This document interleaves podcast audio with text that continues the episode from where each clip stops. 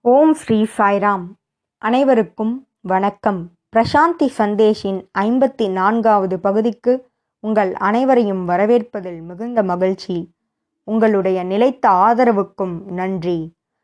ஒவ்வொரு வாரமும் பிரசாந்தி சந்தேஷ் என்ற தொடரில் பகவான் ஸ்ரீ சத்ய சாய்பாபா அருளிய பல விஷயங்களை பல கோணங்களில் நாம் பார்த்து வருகிறோம். அந்த வகையில் கடந்த சில வாரங்களாக ஆத்ம தத்துவத்தை பற்றி பகவான் சொன்ன பல விஷயங்களை நாம் பார்த்து வந்தோம். ஏன் ஆத்ம தத்துவத்தை தெரிந்து கொள்ள வேண்டும்? ஏன் அதனை தெரிந்து கொள்ள முடியவில்லை? அது எங்கே இருக்கிறது? அது எத்தகைய அதிசயமும் ஆச்சரியமும் மிகுந்தது? இது போன்ற பல பகுதிகளை நாம் பார்த்து வந்தோம். இன்று நாம் பார்க்க இருக்கும் தலைப்பு என்னவென்றால் ஆத்ம தத்துவம் ஆத்மா எத்தகைய தன்மைகளை கொண்டது? இந்த பகுதியில் இனி நாம் பகவான் இதை பற்றி சொன்ன பல விஷயங்களை பார்க்கலாம். உண்மையில் இந்த ஆத்ம தத்துவத்தை பற்றி பேசுவது என்பது அதற்கு எல்லையே கிடையாது. அதற்கு ஒரு முடிவே கிடையாது. எனினும் பானை நிரம்ப தண்ணீர் இருந்தபோதிலும் நம் தாகம் தனிய எப்படி ஒரு டம்ளர் தண்ணீர் நமக்கு போதுமோ அதுபோல பகவான் இதை பற்றி பல சொற்பொழிவுகளில் கூறியிருந்தாலும் அதை பற்றின சாரத்தை உணர்ந்து கொண்டாலே நாமும் ஆத்ம விசாரணை செய்வதற்கு நமக்கு ஏதுவாக அமையும் என்ற நம்பிக்கையோடு சுவாமி ஆத்ம தத்துவத்தின் தன்மைகளை பற்றி சொன்ன பல விஷயங்களை இனி பார்க்கலாம். முதலாவதாக சுவாமி ஒரு உதாரணம் சொல்கிறார். அது என்னவென்றால் கடலில் படகு செல்கிறது. அது எதன் மேல் செல்கிறது? நீர்ப்பரப்பின் மேல் செல்கிறது. எனினும் ஒரு துளி நீர் கூட படகிற்குள் நுழைவதில்லை. அதுபோல இந்த ஆத்ம தத்துவத்தை யாராலும் தொட இயலாது பற்றற்றது என சுவாமி சொல்கிறார். அடுத்த உதாரணமாக சுவாமி சொல்வது என்னவென்றால் தாமரை மலர் எங்கே மலர்கிறது? குளத்தில். அந்த குளம் எத்தகைய தன்மை கொண்டது? நீரும் சேரும் கலந்தது. அப்படி கலந்திருந்த போதிலும் அந்த தாமரை மலரின் இலை தண்ணீராலும் சேற்றினாலும் எந்த ஒரு பாதிப்பும் அதற்கு ஏற்படாது. அதாவது தண்ணீரும் சேரும் தாமரை இலையில் என்றைக்கும் ஒட்டாது. அதுபோல ஆத்ம தத்துவத்திற்கு இன்பம் துன்பம் வெறுப்பு என எதுவும் கிடையாது. அதற்கு பற்றுதல் கிடையாது. அது எதனாலும் மா அது எதனாலும் மாசுபடாது. அப்பழுக்கற்ற ஒன்று என பகவான் சொல்கிறார். அடுத்த உதாரணமாக சுவாமி சொல்வது பெண்கள் கண்களுக்கு மையிடுகின்றனர். அவர்கள் எங்கே மையிடுவார்? கண்ணின் விளிம்பில்.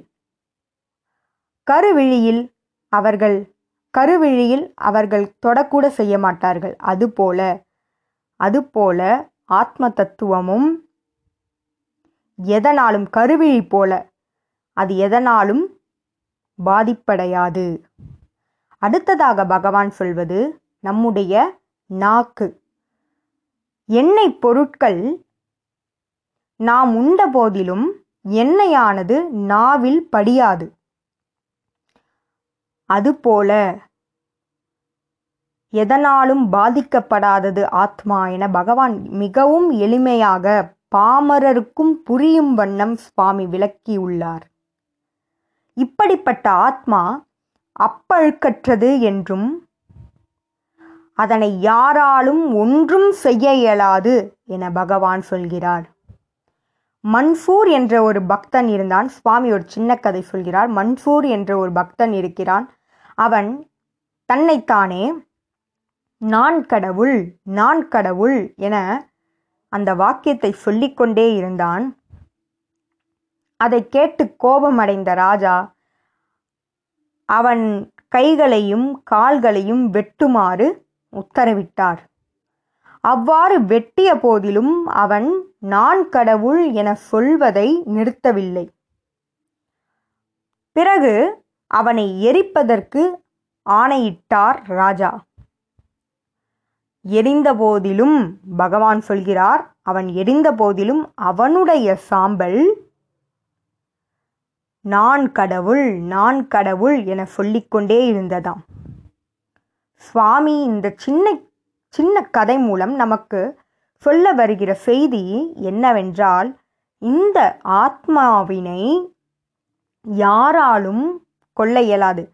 அவர்கள் எரித்தது உடலை. அவர்கள் வெட்டியது அவனுடைய கைகளை கால்களை.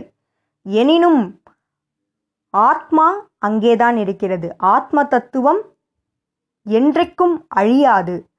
யாராலும் அதனை அவமானப்படுத்த இயலாது அடிமைப்படுத்த இயலாது யாராலும் அதனை கட்டுப்படுத்த இயலாது என பகவான் சொல்கிறார்.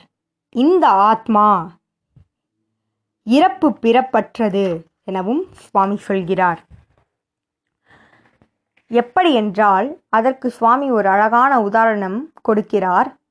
ஒவ்வொரு நாளும் நான் அதாவது மனிதர்கள் தினமும் ஒரு ஆடைகளை அணிகிறார்கள்.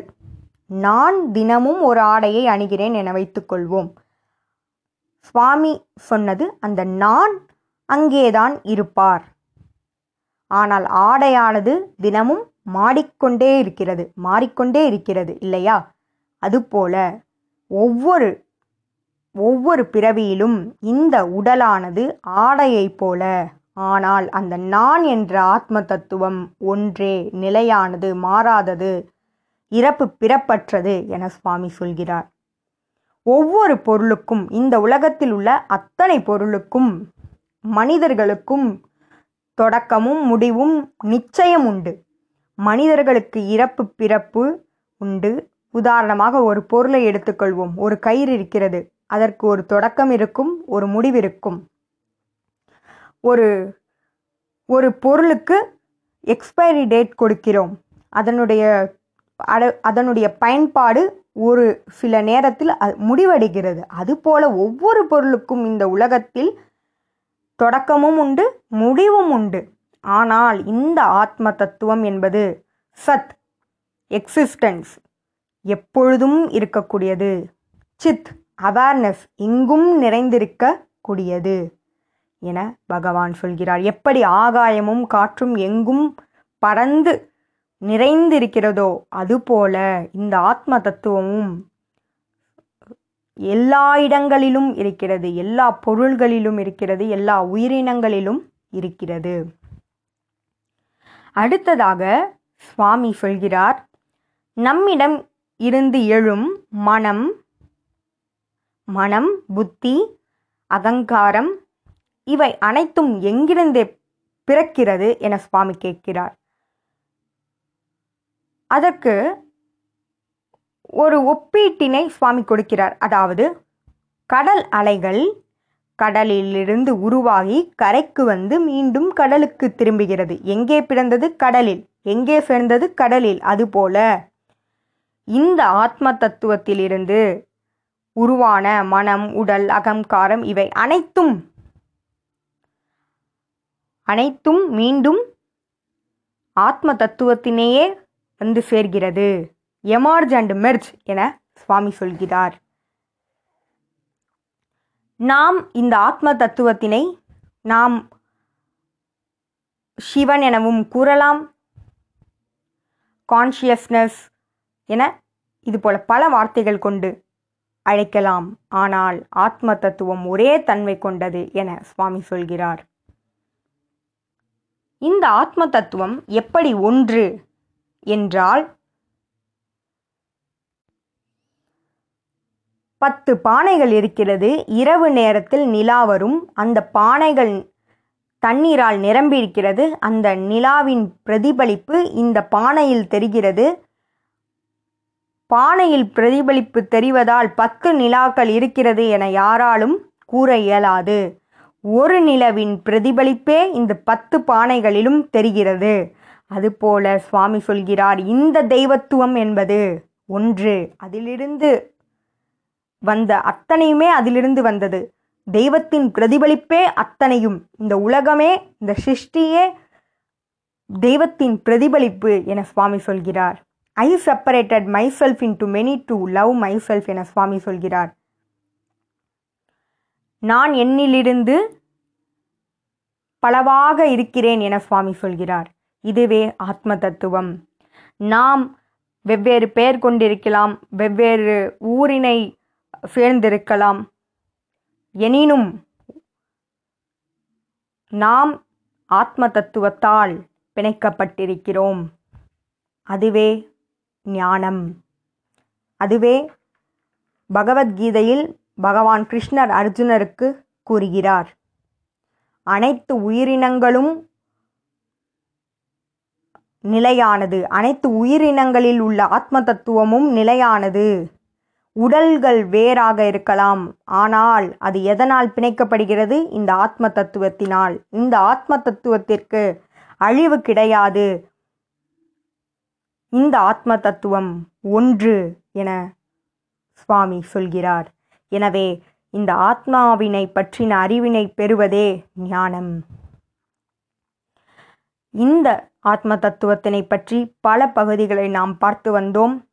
இதுபோல ஆத்ம விசாரணை நாமும் செய்ய பல விஷயங்களை நாம் அசை போட வேண்டும். நான் யார்? நான் யார்? நான் உடலா? மனமா? எத்தகைய தன்மை கொண்டவன்? இதுவரை சொன்ன பல விஷயங்களை நாம் ஆராய்ச்சி செய்து நம் வாழ்க்கையில் ஒவ்வொரு நாளும் நடைமுறைக்கு கொண்டு வர வேண்டும். இவ்வாறு அசை போடுதல் மூலமாக நம்மை நாமே விசாரித்து அறிவதன் மூலமாக நிச்சயம் ஆத்ம தத்துவத்தினை நாமும் உணரலாம்.